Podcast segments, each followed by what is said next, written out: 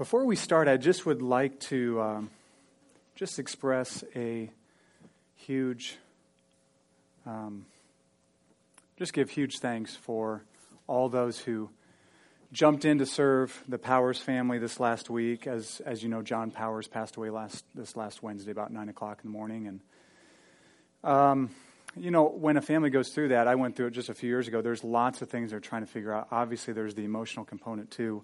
And then there's just a lot of things to figure out. And for them to not to think about the meal or some of the other logistical stuff was, I'm, I'm, i know, just a huge relief. So um, if you if you made a if you made a, um, a dessert or a side or or, or offered to, um, I just uh, on their behalf want to say thanks uh, in a huge way. It blessed them tremendously. I love that song. I am no longer a slave of fear. I am a child of God. And that really sums it up, doesn't it? I mean, we, we, don't, we are not slaves of fear any longer because we are now children of God. I mean, over and over in the Bible, there's this, um, this command and then a promise attached to it.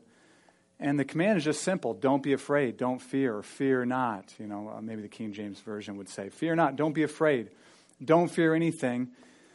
And the promise is, it's because I am with you.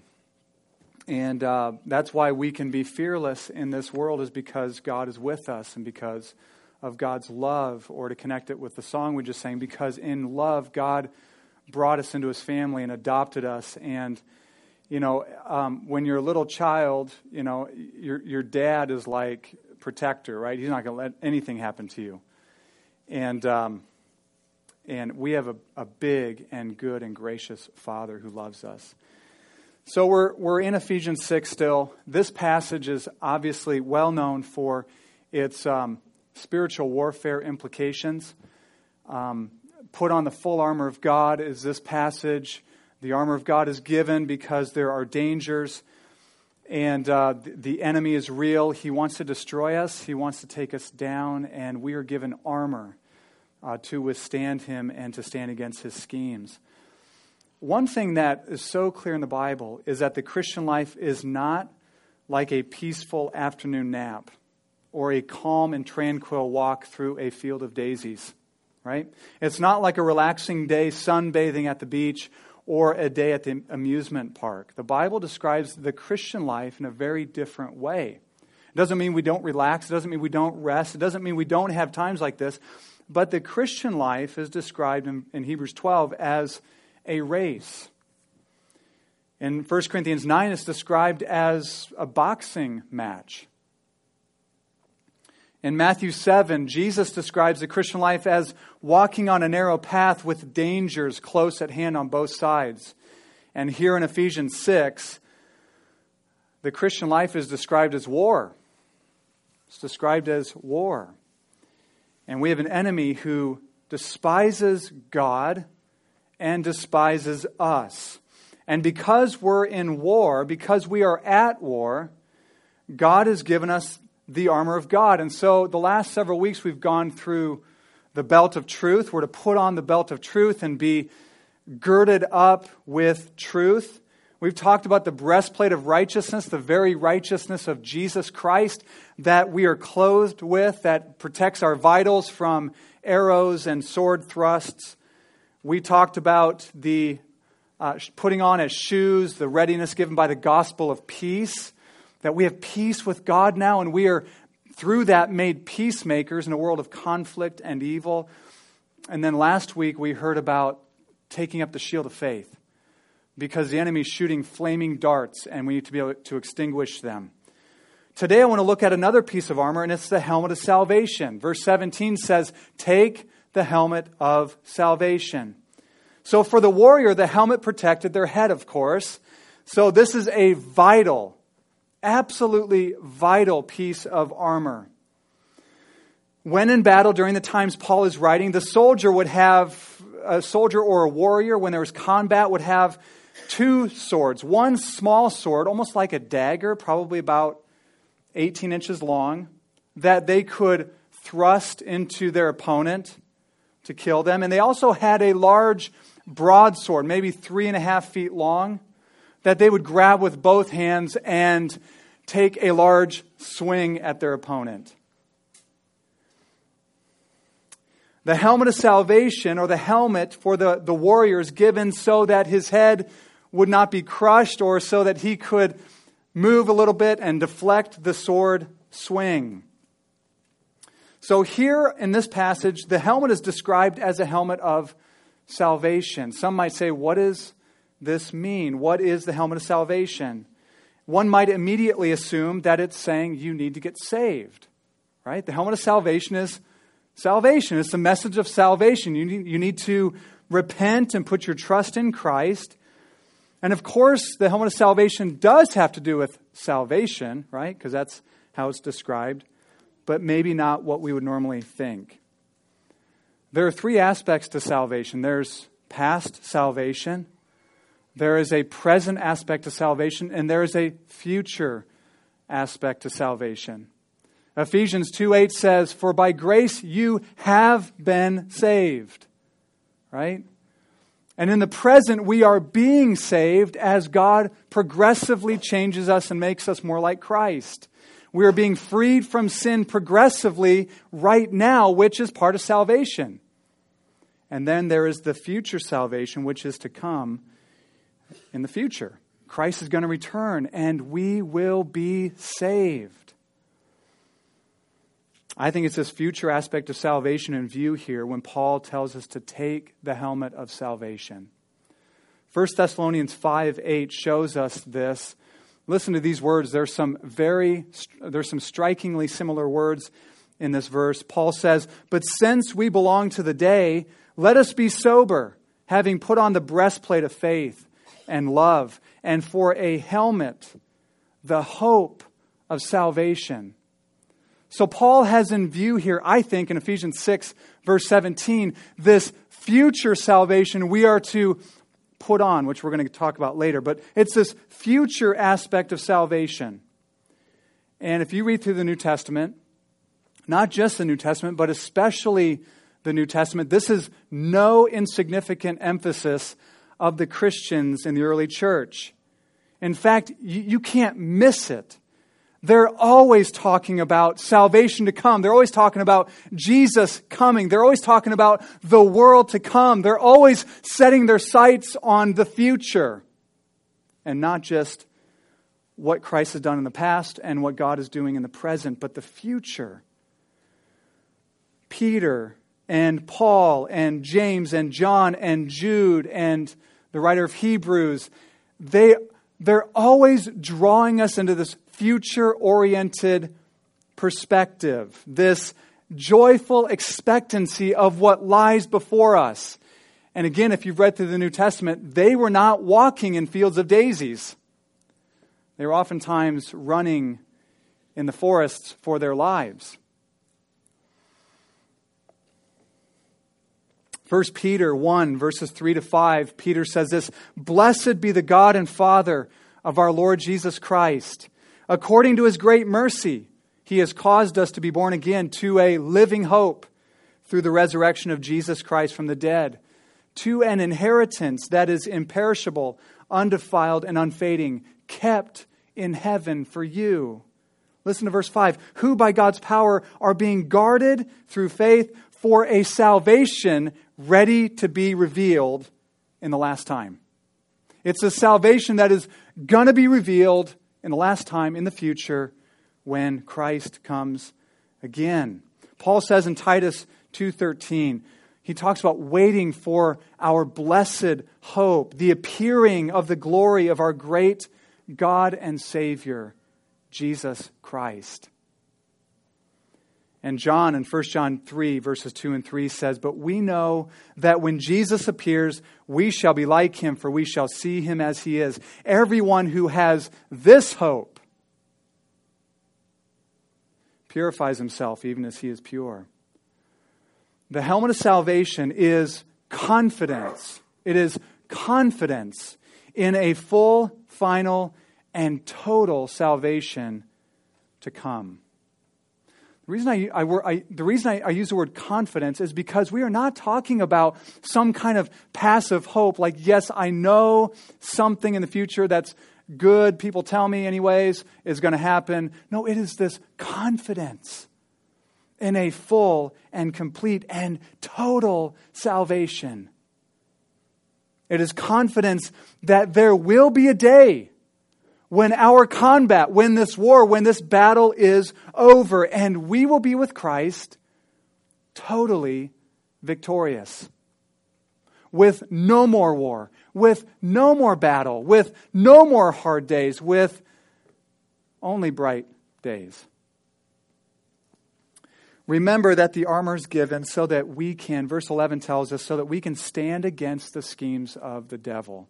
So the armor is given not just for us to sit and think about and say, that sounds nice, and go about our day, but it's so that we can stand against the schemes of the devil, the strategies of the devil. The devil has strategies against you. His strategies that the helmet helps us to stand against our doubt and discouragement and deception. Doubt, discouragement, and deception. Three D's, right? The strategies of the devil. The devil wants to take this large sword and crush your head with the blows of doubt and with blows of discouragement and with blows of deception. I want to take just a, a bit of time and look at each of these. Doubt. The devil wants to plant seeds of doubt in your mind as to whether or not you will actually be saved. You heard it just a moment ago when Jason was up here. And don't we all have moments or times when it feels like salvation is our salvation? Is hanging by a thread. We just, we're just not sure we're going to make it.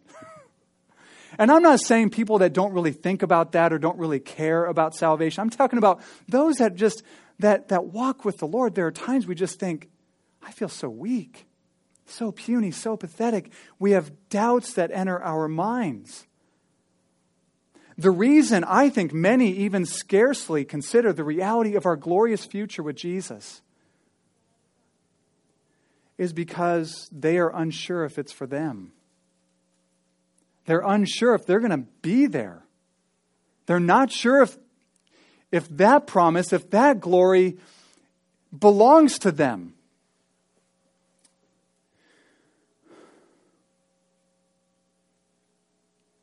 If you are unsure of that full and complete and final salvation to come, when the battle is over, this salvation that comes and the battle's over, you will not be equipped to engage in the battle today. If you don't have this confidence, this hope, hope's a word that's been hijacked, hasn't it? I hope the Bears win today. That is not the way the Bible, uh, I don't know if they play today. I hoped that they were going to win last week or the week before, and they lost. Okay? That's not the way the Bible uses the word hope. If we have this confidence, this assurance, this deep, abiding hope, we will be equipped to fight against the enemy now. But if we don't have that, then we are easy pickings for the devil. If we don't have this confidence, we will be full of fear and apprehension. In fact, if you are here today and you don't have this confidence, there might be someone here today who has just, just thrown the towel in and you've just kind of given up. You've just said it's not worth fighting anymore and you've thrown the towel in.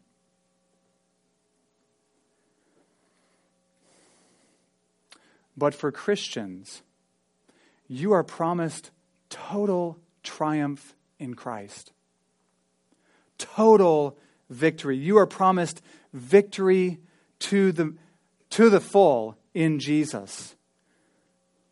But we must take up the helmet of salvation. Right? When those doubts come, what do we do? We take up the helmet of salvation to protect ourselves from the sword of doubt, from the blow of doubt. We defend ourselves with truths like this one found in John 10. You maybe have heard this verse before, these verses before. Such sweet verses from Christ. This is when Jesus is saying, You know that Psalm 23 about the shepherd? That's me. Right? He says, I am the good shepherd. Here's what he says My sheep, they hear my voice, and I know them, and they follow me. And I give them eternal life, and they will never perish and no one will snatch them out of my hand. My Father, who has given them to me, is greater than all, and no one is able to snatch them out of the Father's hand. I and the Father, we are one. I mean, is there any wiggle room in that in those verses? For like you being a sheep of Christ, hearing his voice and following him, and then all of a sudden him losing you, like what happened to Joe? Oh my goodness. He got lost. No, there's no wiggle room. He will keep you. If you belong to Him, you are His forever. I love what Paul says in Philippians 1 6. He just says, I am sure of this, that He who began a good work in you will bring it to completion at the day of Jesus Christ. Or um, perhaps two of my favorite verses in all the Bible are the last two verses in the, the short book of Jude. Jude says, Now to him who is able to keep you from stumbling and to present you blameless before his presence, excuse me, before the presence of his glory with great joy. To the only God, our Savior, through Jesus Christ our Lord, be glory, majesty, dominion, and authority before all time, and now, and forever. Amen. When fears and doubts come in, we must take up the helmet of salvation. No, there are promises for me. God, He has promised that those who are His, He will not lose ever. I love John 6, where Jesus says, uh, All that the Father gives me will come to me, and of all that He gives me, I will not lose one. Not one. So when the devil comes with seeds of doubt, maybe when we sin, or when we're going through hard things, then take up the shield, or excuse me, take up the helmet of salvation. The second scheme of the devil is discouragement. The devil wants to discourage us. To discourage us, the devil points to our failures, and we have them, plenty of them. He wants to point to our sins. He wants to point to our unresolved problems, to our poor health, or whatever else seems negative in our lives.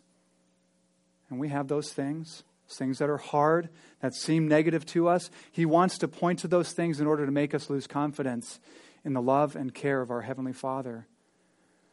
The devil wants to convince you that your future is bleak. When you look out on the horizon of your future, does it look bleak? Does it look dark?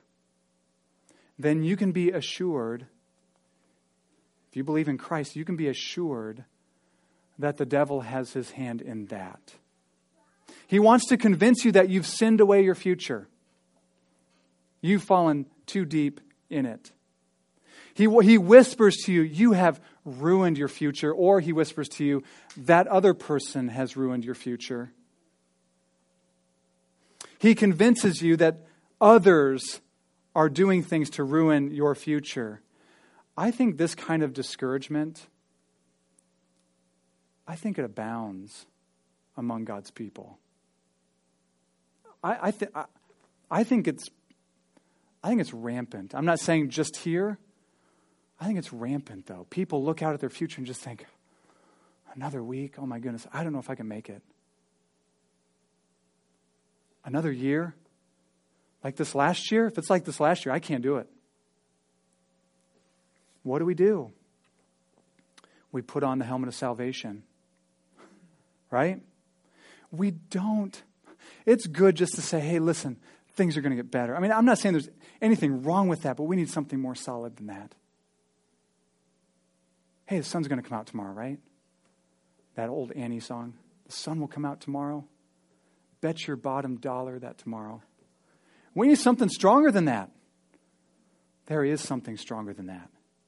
2 Corinthians 2:14, Paul says, "But thanks be to God, who in Christ always leads us in a triumphal procession." He does right now. He always leads us in a triumphal procession. And not only does he lead us in triumph now, but the things that cause us discouragement, the afflictions, the difficulties, the challenges, even the sanctifying work of God, which He is working in all of these things to make us more like Christ, all of these things are preparing for us a better eternity.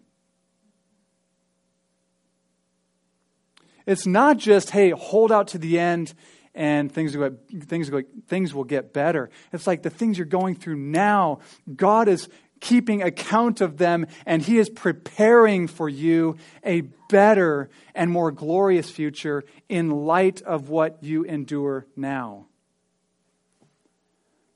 That's what the Bible says. 2 Corinthians 4 16 and 17 says, We do not lose heart. People that are losing heart are discouraged people. We do not lose heart, though our outer man is wasting away. Our outer man, this body, okay? Our inner man is being renewed day by day.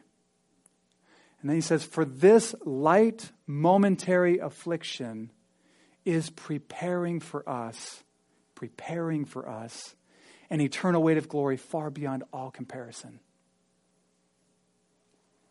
If you ever want to know, how could Paul say light and momentary affliction? You know what Paul went through, right? I mean, one day in Paul's shoes. I would say that's not light and momentary. No, no way. I mean, he went through, he was shipwrecked. He was out in sea, like in, floating in the ocean, bobbing in the ocean, like all night, twice, I think. He was beaten times without number. He was thrown in prison time and again. He was always on the run for his life. He was stoned. He was uh, whipped 39 times, a number of times light and momentary affliction. That's what he called it, though. Because his eyes were fixed on the eternal weight of glory that awaited him. Like Paul, if you have this anchoring confidence in the eternal promises of God, this eternal weight of glory beyond all comparison, you will be battle ready. I mean, Paul was no wimp, he was a warrior. I need to learn from Paul.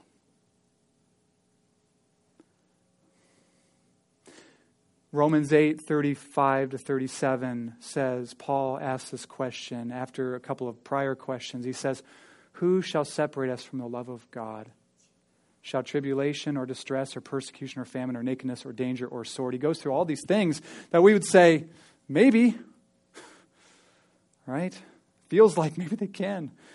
Maybe they're maybe maybe God is like leaving us or something when we go through these things, but he says, "No, in all of these things we are more than conquerors through him who loved us."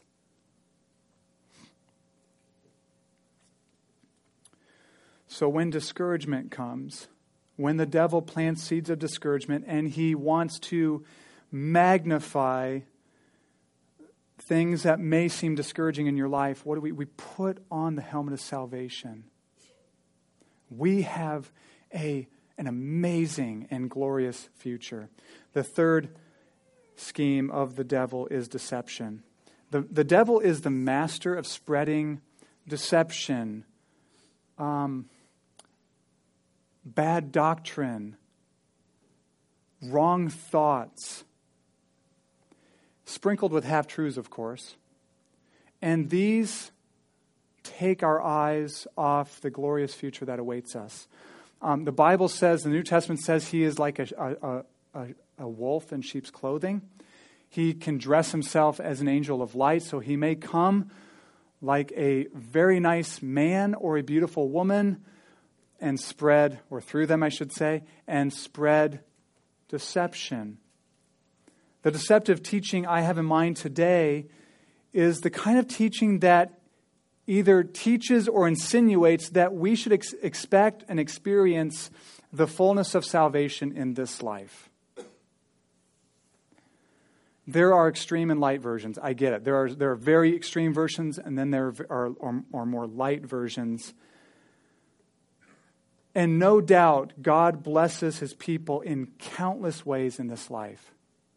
If we went through everyone in this room, we would not probably get done by the end of this day recounting all the real, substantial blessings God has given us in this life blessings of children and marriage and friendships, blessings, financial resources, and some even substantial financial resources. Um, all kinds of things, right? Good jobs, a nice home, all kinds of things God blesses us with. The concern I have is when um, the down payment of our salvation, which is salvation that we've received now, obscures the consummation of our salvation, which is what we get in the future. You understand what I'm saying? That the, the salvation we receive now becomes the main course, and the future is just kind of like the leftovers. Like, thank, you like Thanksgiving, right? Do you like Thanksgiving leftovers? I love Thanksgiving leftovers. But it's not the main feast. They're just leftovers. And don't get me wrong, I'll eat them for a week, happily.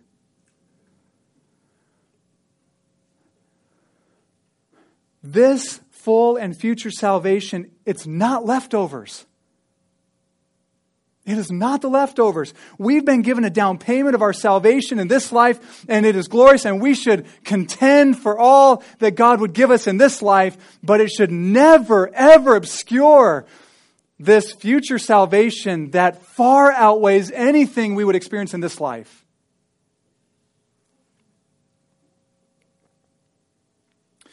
We've already seen that this is out of step with the New Testament, right? I mean, Paul says this eternal weight of glory far surpasses even the, the hard sufferings in this life. Acts, or Acts 14 22, Paul, this is right after he'd, he'd gotten stoned. Okay, he got stoned. They threw big rocks at him and they thought he was dead and they walked away. And those who were with Paul also probably thought he was dead until he got up and started walking with them. Okay, right after that, he's talking to the believers in Lystra and he says these words Through many tribulations, we must enter the kingdom of God. Through many difficulties in this life, we must enter this future glorious salvation. In Revelation 2:10, Jesus, this is the Lord Jesus Christ speaking to the churches. And he, this is what he says to the church at Smyrna. He says, Do not fear what you are about to suffer. Behold, the devil is about to, about to throw some of you in prison that you may be tested. And for 10 days you will have tribulation. Be faithful unto death, and I will give you the crown of life. Be faithful even unto death, and you will receive this crown of life. James says almost the same thing in James, I think it's 1 verse 12. Blessed are those who remain steadfast in trials. When they have stood the test, they will receive the crown of life. The apostles, John, Paul, Peter, James, and all the rest of the New Testament writers or New Testament believers, the idea of your best life now, they would have said, Huh? Are you kidding me? I'm obviously borrowing a book title. It came out a few years ago, very popular book, sold many copies, millions of copies to many Christians. Said your be- called your best life now. They would have said, "Are you kidding? Best life is in the future." They said things like, "Our citizenship is in heaven, from which we await a savior, the Lord Jesus Christ." So take the helmet of salvation. Take the helmet of salvation. What does it look like to take? What, is it, what does it mean to take this, this verb word, to take the helmet of salvation? so that we can stand against the schemes of the devil. Three things. You might call this application. Three things I would encourage you with today. Number one, set your mind on your full and future salvation.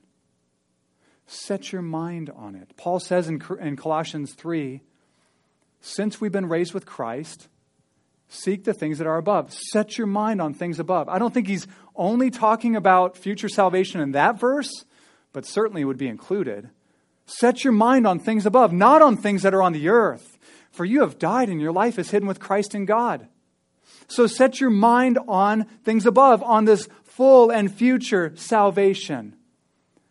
A pregnant woman, we have some pregnant women here, and we've had lots of, if you notice before the kids leave, there's a lot of little kids in here. So we've had lots of pregnancies here. So lots of women are going to track with this. A pregnant woman has several months of difficulty. Uh, some more than others. They have doctor's visits and poking and prodding by doctors and nurses. They have morning sickness, some severe morning sickness. They have exhaustion. I mean, just the exhaustion of carrying this extra weight and of this life being born in you. Um, they have fluctu- women have fluctuating emotions, and then, of course, labor and recovery.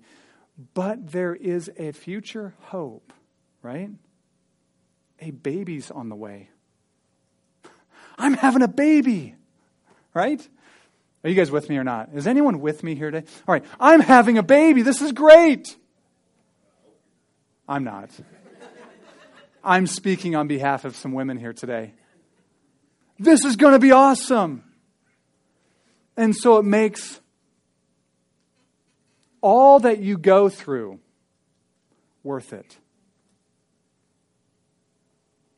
Romans 8, 22 and 23 says, This is the experience of every believer who belongs to Jesus.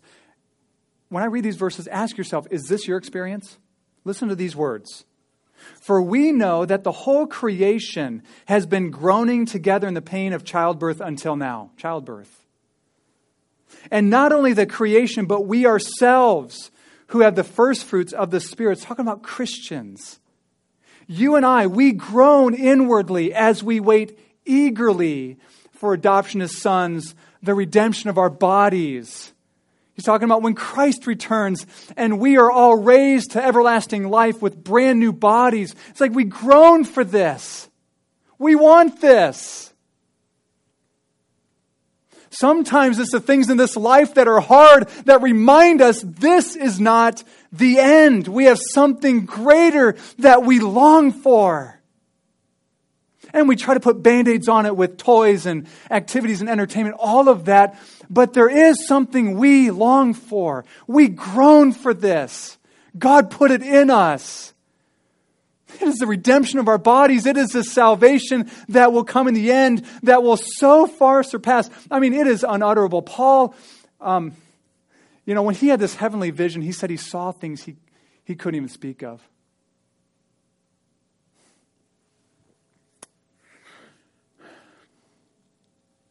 So we heap on our minds and hearts the promises of God regarding this salvation. We pile it on. You cannot overdo it. Don't even try. Just keep doing it. Just pile, keep piling on these amazing promises of our future salvation. So you can say, you'll be able to say words like this Today was hard. This week's going to be hard.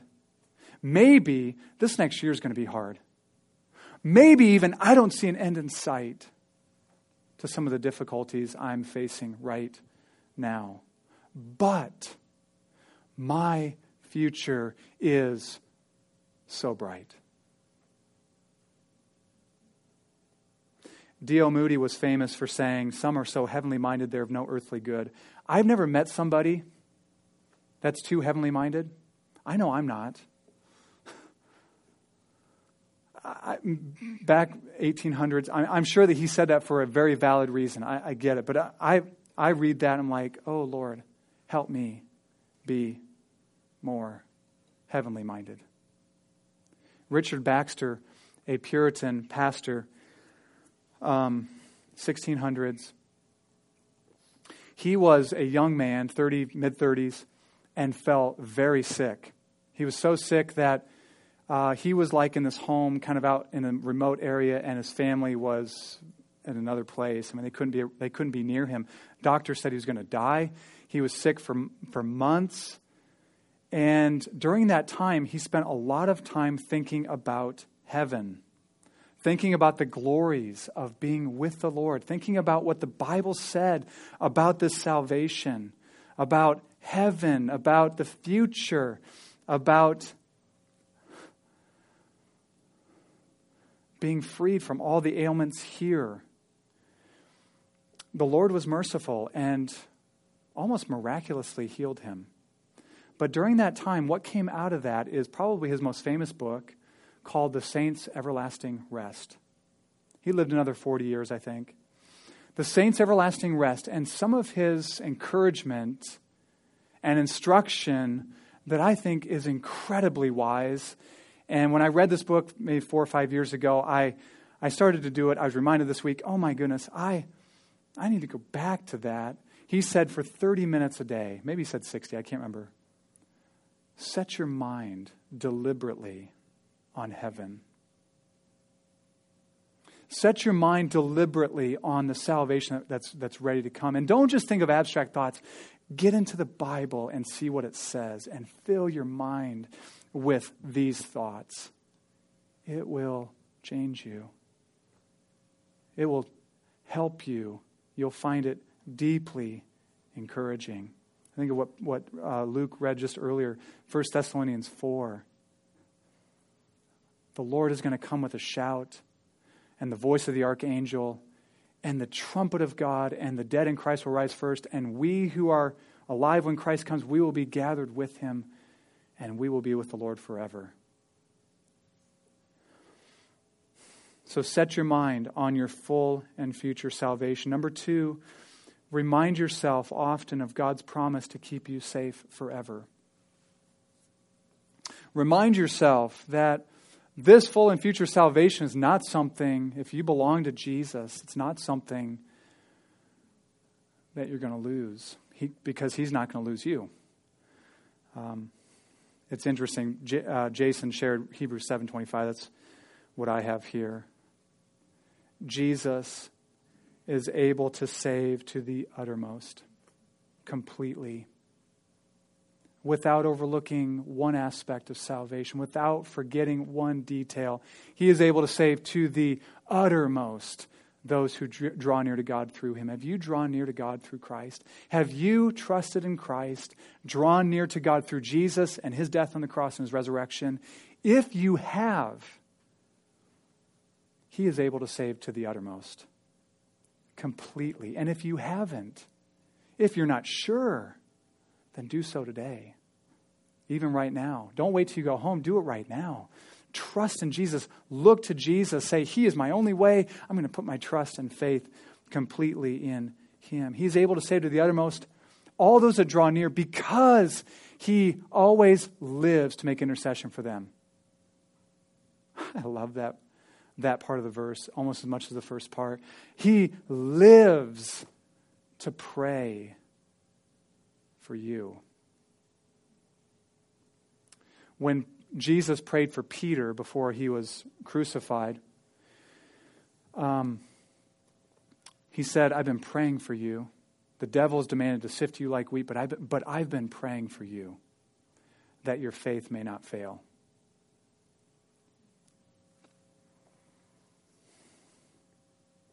Jesus, his prayers are always answered. So remind yourself of these truths. Take the helmet of salvation. Number three, be intentional about making choices that show your citizenship is in heaven. If the, rub- if the rubber never meets the road, so to speak, using that uh, figurative language. Our lives betray our stated hope. Our lives here on earth betray what we say our hope is in. And when we do that, we kind of fool ourselves, right? Because my hope really is in heaven, but my life is just inconsistent with that. And all of us have inconsistent lives, but sometimes massively. And when we're in that place, we are left exposed to the devil's schemes. We say the right things, but our lives betray what we say. We need the Lord's help with this because it cannot be a list of do's and don'ts. But we do need to be intentional about decisions and choices in our lives that line up with our eternal hope.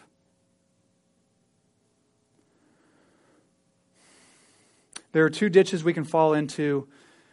Um, we can fall off either side of the road into the ditch. So let me give you an example. In Matthew 6, Jesus says these words. I, I always find these words deeply challenging, and, and I certainly do today. Don't lay up for yourselves treasures on earth where moth and rust can destroy and where thieves break in and steal. Makes sense, right? Lay up for yourselves treasures in heaven where those things can't happen. Moth and rust can't destroy them, and thieves cannot steal what you have. For where your treasure is, there your heart will be also. We can veer into the ditch that says you have to sell everything and can't have any nice stuff. Okay? We can. We can veer into that ditch. We can also veer into the ditch that says this really has no practical meaning for my life at all, whatsoever.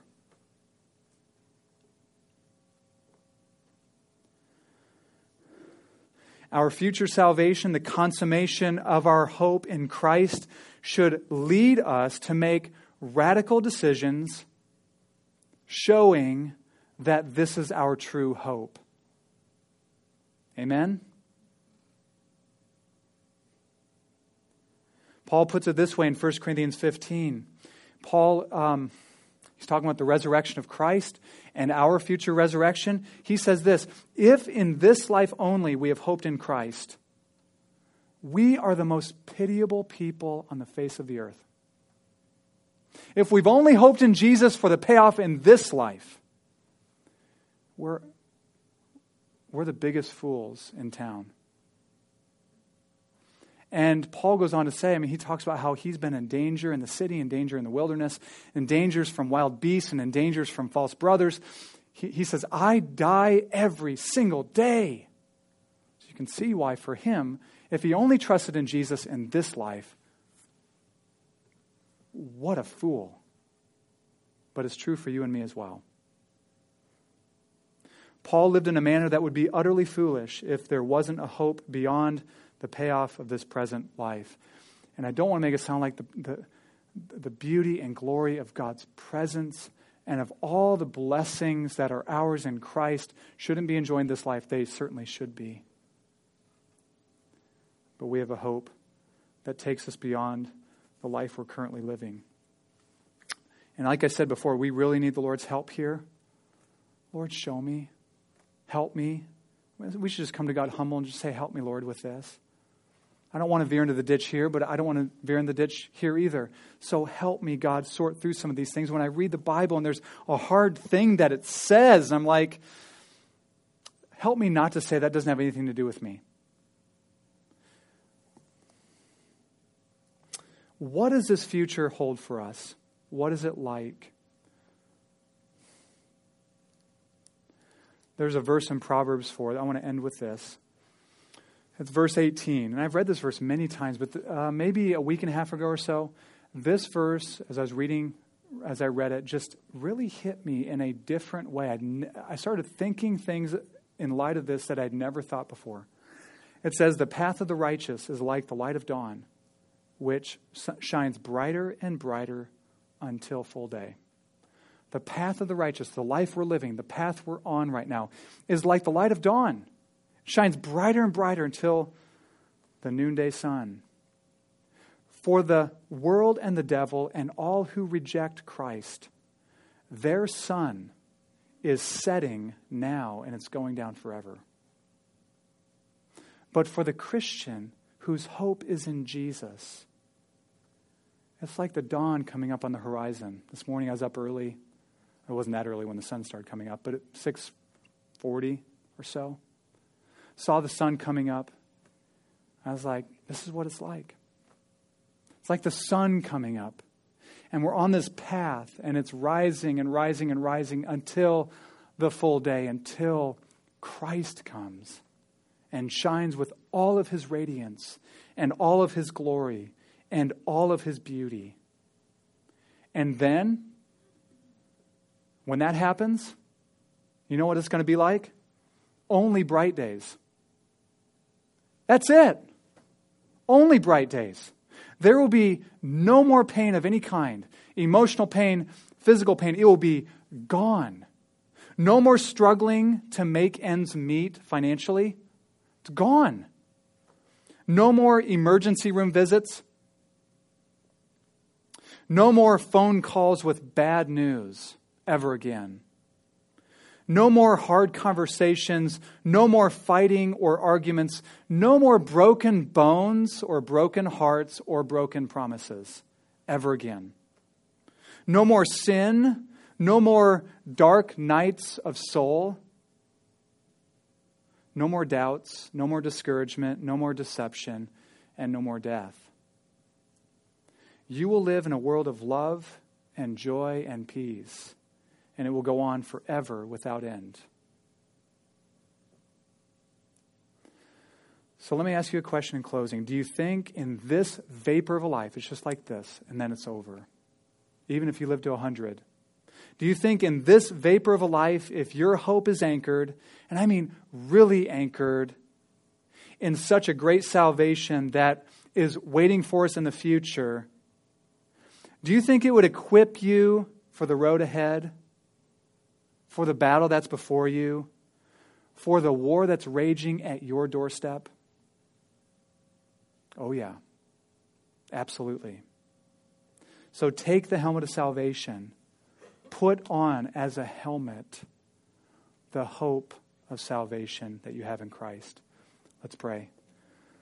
Father, we love you. We thank you for this precious word.